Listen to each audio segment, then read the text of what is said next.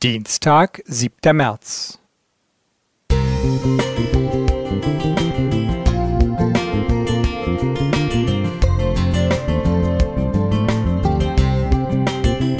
Ein kleiner Lichtblick für den Tag.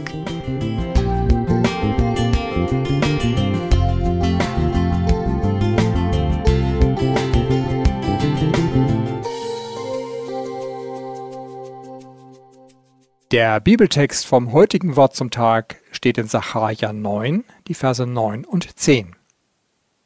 Du, Tochter Zion, freue dich sehr, und du, Tochter Jerusalem, jauchze. Siehe, dein König kommt zu dir, ein Gerechter und ein Helfer, arm und reitet auf einem Esel, auf einem Füllen der Eselin. Denn er wird Frieden gebieten den Völkern. Dieser Text wird zwar traditionell in Adventszeit gelesen, doch ich finde, er passt auch ins Frühjahr.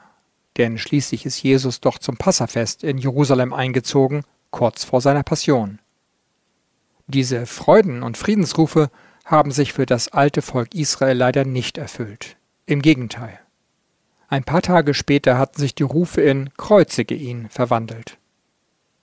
Gerne nehmen nun wir Christen diese Prophezeiung für uns in Anspruch. Aber mal ehrlich, Weder war die 2000-jährige Kirchengeschichte immer friedlich, noch ist es unser Umgang miteinander heute. Schauen wir einmal hinter die Kulissen.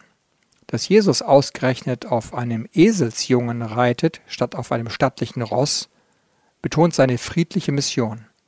Er ist kein König, der sein Friedensreich mit Gewalt erobert, die Besiegten ausbeutet, seine Untertanen von seiner Willkür abhängig macht und sie mit seinen Launen tyrannisiert. Er ist ein König, der die Menschen egal welcher Fasson zum Frieden führen will. Er ist es, der diesen inneren Frieden schenkt.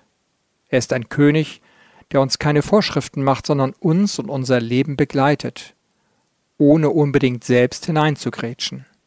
Er ist ein König, der uns ermutigt, tröstet und uns Vergebung zusichert.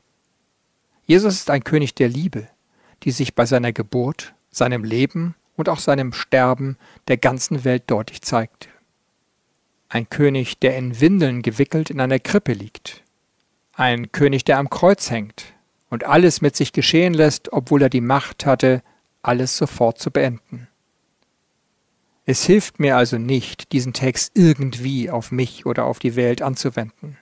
Wir werden uns und die Welt nicht schöner reden und uns selbst nicht erlösen können. Das Einzige, was uns helfen kann, ist der Blick auf Christus, den König des Friedens, und das Geschenk seines Friedens anzunehmen.